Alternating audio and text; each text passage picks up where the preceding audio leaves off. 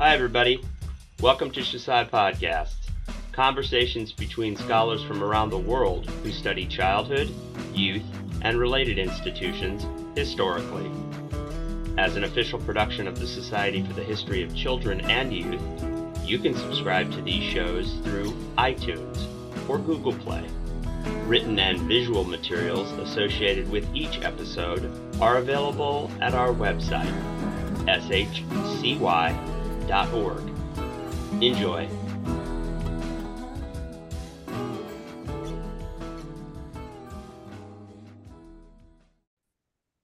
Hi, everyone. I am Crystal Donkor, Assistant Professor at SUNY New Paltz, and today I have the pleasure of interviewing Crystal Lynn Webster at the University of British Columbia about her new book, Beyond the Boundaries of Childhood African American Children in the Antebellum North. Hi, Crystal. Hi, Crystal. Thank you so much for chatting with me today. It's my pleasure. And I just want to give a full disclaimer. I know Crystal from graduate school, and I have been able to have a kind of background, inside look at this project in development. It's really amazing. If you don't own this book, go get it. Um, and Crystal, so I'm happy you're going to be able to share some insights about your process with everybody. Thank you. Well, I'm so happy to have this conversation with you. We've talked so much about this project, and you've had such an important role in it. So it's such a Thank pleasure. You. well, let's get to it. One of the first things um, that I think everyone would want to know is how do you get to a topic like this? What inspired you? Can you give us a bit of a window into your intellectual journey? Absolutely. So, this project comes a lot from my own sort of personal experience, specifically working with children. Um, I've worked with children in a variety of settings, but I think the most um, important setting for this project was as a school teacher in the Mississippi Delta. Um, I taught fourth grade math and science. And while I had that experience, I just had a brief glimpse into the life and the world of children and specifically Black children and Black children who found um, found ways to uh, be imaginative in really limiting settings and found ways to um, have um, their own sort of culture specific to the world of Black childhood that as an adult I was privileged just to even um, see for for just a moment. And that experience taught me a lot i think about um, systemic structures of oppression that affect black children specifically today. And um, in uh, our education system but also taught me about yeah what what the world of childhood has that's so different from from what adult visions are of it and how important it is to really um, amplify that world and to interrogate it and to approach it with curiosity and what children can tell us um, about adults that we ourselves aren't really aware of. So that um, experience was so meaningful to me. And then I took that experience with me to graduate school. I went to grad school at the University of Massachusetts Amherst Department, the Du Bois Department of Afro American Studies. Shout out to the Du Bois Department, a fantastic program, one of the oldest programs in Afro American Studies in the country. Um, and I, while I was at UMass, was really intrigued by my surroundings, being in the Northeast, and thinking about what it meant to be Black in the Northeast at different historical moments, particularly during slavery and the end of slavery. And what fascinated me about um, the setting in which I was doing my research and the access to the archives that I had in the region was that for many of the surrounding areas, Black children had a particular experience of slavery and emancipation um, especially around um, indentured servitude and gradual emancipation. And that's really what Beyond the Boundaries of Childhood focuses on is how that specific transition from slavery to freedom affected Black children in places where gradual emancipation was the process of ending slavery and children black children were continually exploited through gradual emancipation as indentured servants until they reached adulthood. Um, and for some children, adulthood was defined as old as age 28. So that really became um, my primary sort of point of inquiry and curiosity while doing my research uh, in Massachusetts, and that became beyond the boundaries of childhood. And I'm still thinking about how issues of childhood and specifically how Black children's historical experiences affect broader institutions, institutions like slavery, um, institutions like child welfare and reform, and um, institutions like education and the carceral system. So these are still my primary research questions. Wow, one, I'm so ashamed to say I didn't know that those were the roots of your project. And and that's that's really great. I think the best work comes from our own personal experience and perspective. So that's just a wonderful origin story. Um, you mentioned uh, in that answer that you attended the uh, UMass Department of Afro American Studies. Um, and that brings me to our next question because while childhood studies is an important field, uh, that you engage and you do that very well it's not the only field right you work at the intersections of, of so many different fields so can you talk about what it's like to do this work at the intersections of childhood studies Black studies and even feminist studies. Yeah, absolutely. I think that the work um, getting at the experiences of Black children, you really have to have an interdisciplinary approach, um, both in terms of the kinds of fields that I'm engaging, but also in terms of methodology, right? So I definitely see the work um, speaking to fields of childhood studies um, and Black studies, and as well as gender studies, but I I think it's most important for me because I couldn't um, really highlight the voices and experiences of Black children without pulling on these um, different me- methodological frameworks. And these are the frameworks that I was exposed to and trained in at um, the Department of Black Studies at UMass Amherst. so um, I was really influenced by um, scholars, uh, including Robin Bernstein and Nazera Wright in um, childhood studies and girlhood studies, as well as scholars in um, Black studies and Black feminist studies like Saidiya Hartman and um, even scholars in sort of foundational works on um, on slavery and um, Black women's histories like Daina Ramey Berry and um, and Wilma King certainly. And I think that all of these different approaches to the historical archive were really essential for me to um, locate the voices of, of Black children, certainly on all sorts of margins, both margins of race, margins of gender, and also margins of age, right? That their um, sort of existence in the historical archive would not be where we would imagine it to be. And so for me, I kind of combine these methodologies to come up with a way of um, thinking about Black childhood as what I define as a kind of metaphysical space. So, um, in other words, I define um, it as both geographic in the way that we can trace um, spaces that recognized Black children, like physical spaces that recognize Black children, schools for Black children, orphanages for Black children and juvenile reformatories, as well as as well as states and statuses of childhood.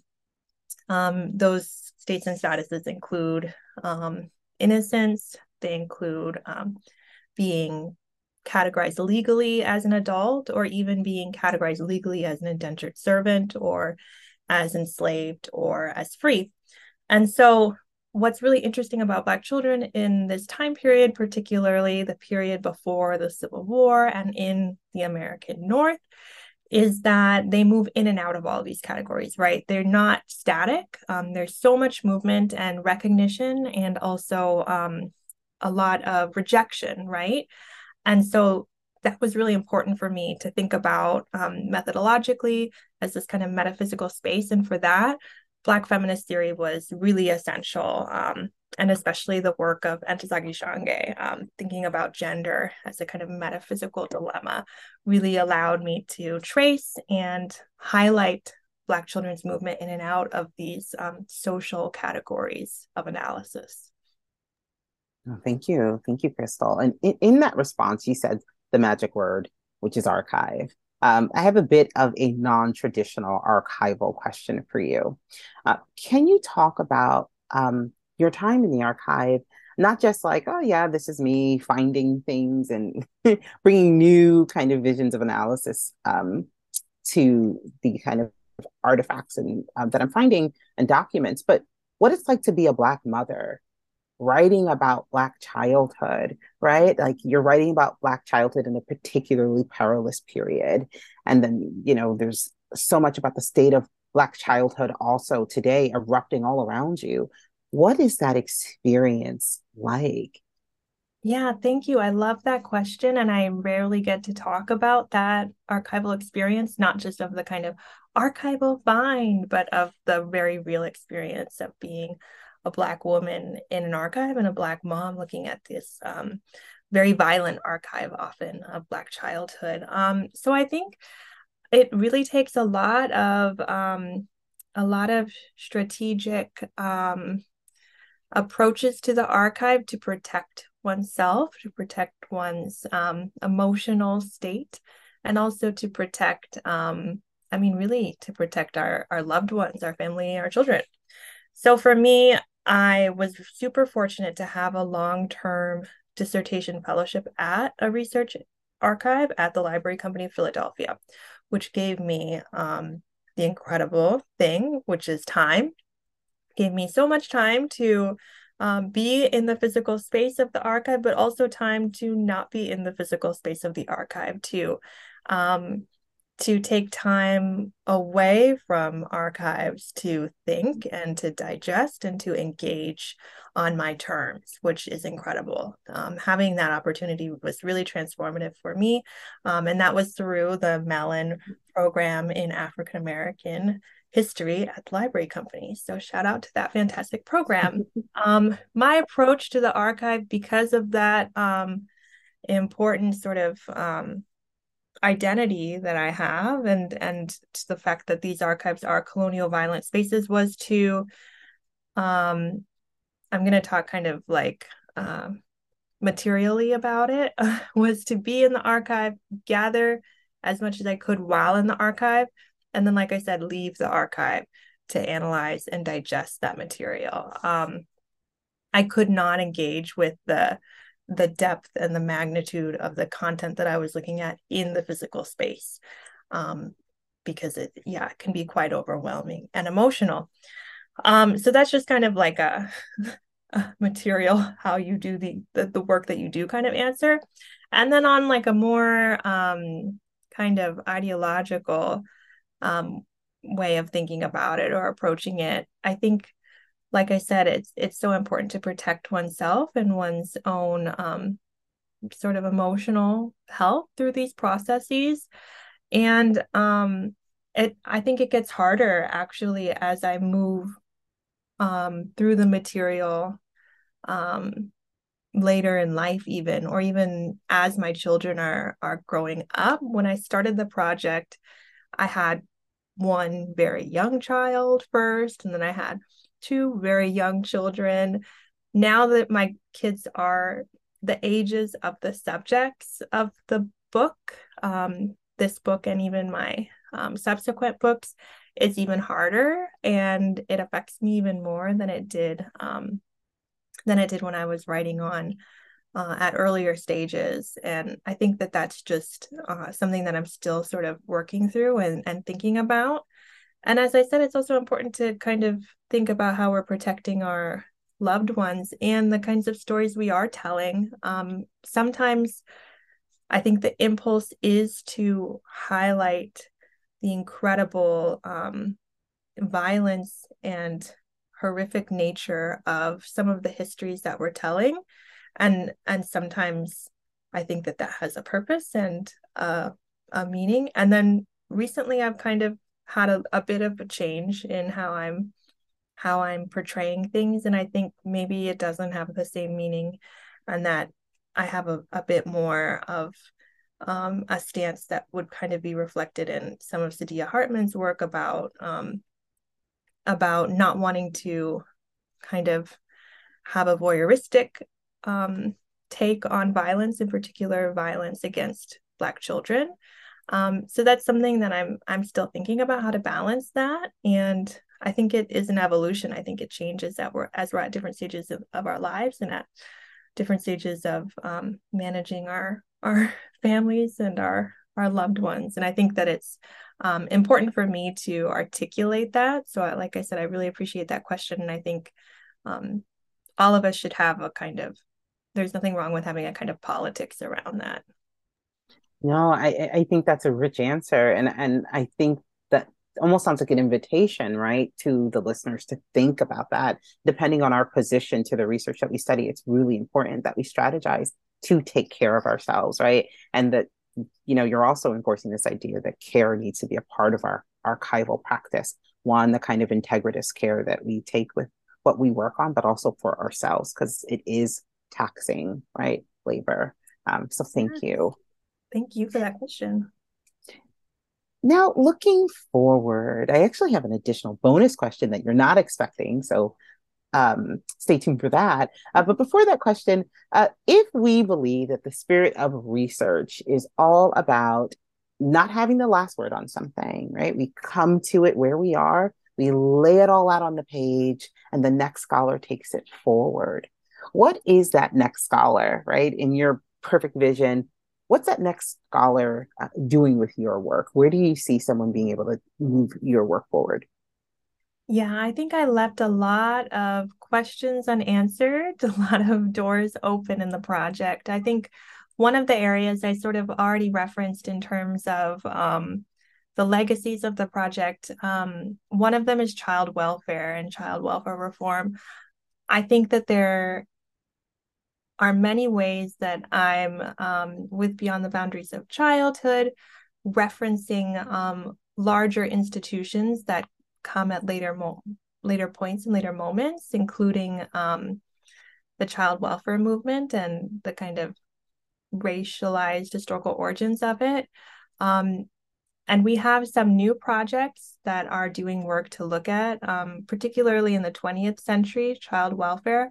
But I think we need to go back earlier. I think we really need to look at this moment and make those direct connections between what private institutions were doing in my book, like um, abolitionist organizations or organizations that had these um, colored orphanages, and draw those direct lines to what becomes um, the welfare state in child welfare and how um, the violence that that um, that that institution does in terms of breaking up families has many origins in um, in slavery and in the emancipation process in the North. And then similarly, I think we can draw these kind of direct lines to um, strategies of exploitation post emancipation in the South around breaking up families and um, further exploiting black labor and and make those kinds of um, make those kinds of direct connections to um, the precedents set in the U.S. North. And I think that those kinds of um, those kinds of historical arguments centering children is is really the only way to illuminate um, the historical um, the historical line- lineages of these processes, and also that I think that these kinds of historical arguments um, have the potential to really overturn um, how we think about movements that were previously deemed progressive and um, beneficial on a kind of racial um, element. Um, when when when if we focus on Black children, it becomes much more complicated and much more nuanced. So those are kind of some big questions that I still have about the project and some some ways that I think people can can keep um can keep interrogating it. And then I think I think that many scholars in Black childhood who are sort of leading these new conversations are really pointing us to the historical significance of Black children. And I think that that's certainly a kind of bigger, um, bigger field that has much more, um, much potential to develop in really impactful ways. Thank you. And I'm sure listeners um, are going to wait with bated breath for some of those subjects to be taken taken up. Um, but what about you, right? What subjects are you taking up around Black childhood in the future, or have you taken up since your book? Can you tell us a little bit about that? Absolutely. So with Beyond the Boundaries, I um, was really shocked to find examples of people encountering Black children in adult prisons um, in the early 19th century, really at the start of the prison movement. And that inspired my next project, which is called Condemned How American Criminal Justice Terrorized Black Children. And similarly to kind of how I gestured to the significance of Black children in these broader historical trends and movements, um, this book really centers Black children in the story that we tell about the origins of um, the criminal justice system in America, beginning with the youngest person ever executed in the United States, who was an Afro Indigenous girl who was 12 years old named Hannah Ocuish, um, and ending with um, the rise of the prison and penitentiary movement, in which Black children were massively disproportionately represented, even um, at its earliest moments. So, again, I think that this project is an example of the kinds of work that I see um, happening in childhood studies and in Black studies, where we really center um, these underrepresented underrepresented categories and underrepresented populations and have completely new histories of widely accepted um, historical phenomena Thank you, Crystal. It has been such a pleasure talking to you about your work. Uh, as I said before, I own a copy. If you don't own a copy, get a copy and keep your eye out for Crystal's new work in the future. Thank you for listening to Shusai Podcasts. You can find more materials and features from the Society for the History of Children and Youth online. SH cy.org.